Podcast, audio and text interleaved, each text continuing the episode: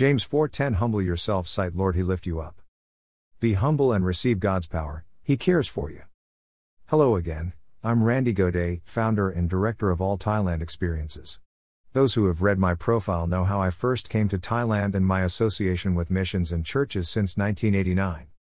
We use funds from our tours to help the needy, change lives, and spread the good news of the gospel of Jesus Christ. We teach about the Holy Trinity, love and grace because of Jesus Christ, and to tell Christians they are free from the law, of sin, and death. At most churches in Thailand, the Old Covenant law is being taught, and that grace is not available to you if you break the law. We are training pastors about the new repentance as written in the Bible with help from pastors Nathan and Saya Ganmei at Abundant Grace Church in Chiang Mai. On all our All Thailand Experiences Christian teaching blogs, I will point to scriptures and explain the meaning on the topic. As our mission is to reach Thai people, we will then watch or listen to Pastors Nathan and Salila give a sermon on the topic in English and Thai languages. Today we're going to talk about being humble using Scripture. To live an abundant life full of grace, the Bible teaches us a lot about humility and how it affects our relationship with God. There are many benefits of being humble for the born again believer. Many people misunderstand what true humility really is. Using biblical scripture, we will show you what being humble is all about. Humility is not degrading or lowering your self esteem, but a necessary action to release God's power in your life. James 4:10, NIV, Humble yourselves before the Lord, and he will lift you up. Everybody wants to be exalted. We all want to be glorified. Maybe we wouldn't say so. Maybe we don't feel it all of the time. But part of the motivation for living according to the world system is to get exaltation for ourselves. This comes in having the things we want, getting the respect we feel we deserve, or living in the comfort and pleasure we crave. God asks us to quit the world's way of pursuing those things. Instead, He calls us to trust Him to exalt us when the time is right without trying to get that glory for ourselves. 1 Peter 5 6 Humble yourself. 1 Peter 5 6, NIV, Humble yourselves, therefore, under God's mighty hand, that He may lift you up in due time. All of us long to be glorified. We long to know that we are significant and to have others know it, as well. That desire is not necessarily wrong.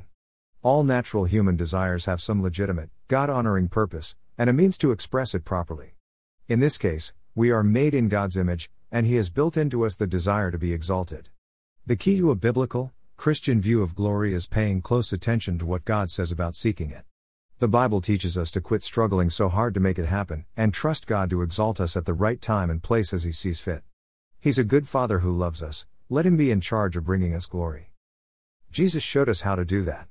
Philippians 2 reminds us that Jesus is God and yet, when he came to earth, he made himself nothing. Instead, he became a servant to all. Then, at the right time, the Father elevated Jesus to the highest position in the universe. Peter echoes that idea in this and the following verse. Why are we so afraid to put on humility toward other Christians? Why does it bother us to live in submission to other people? We are afraid of becoming insignificant, of going unrecognized, of making ourselves nothing.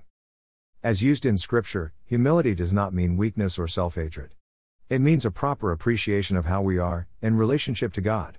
It means strength under control. Peter reminds us that we are not humbling ourselves under the hand of our human authorities, including the elders in the church. No, we are willingly humbling ourselves under the hand of God. When the proper time comes, He will exalt us either here, or in the life to come, or both, to some extent. Our willingness to serve, to make ourselves nothing, isn't a declaration that we are, in fact, insignificant.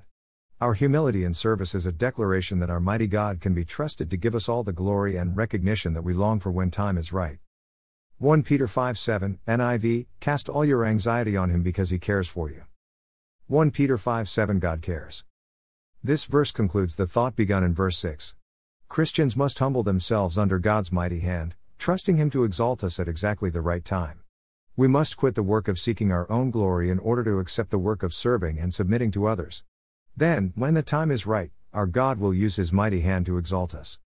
These are words of great encouragement, and maybe conviction, for those struggling to submit to harsh human authorities. It speaks to those serving year after year with little recognition.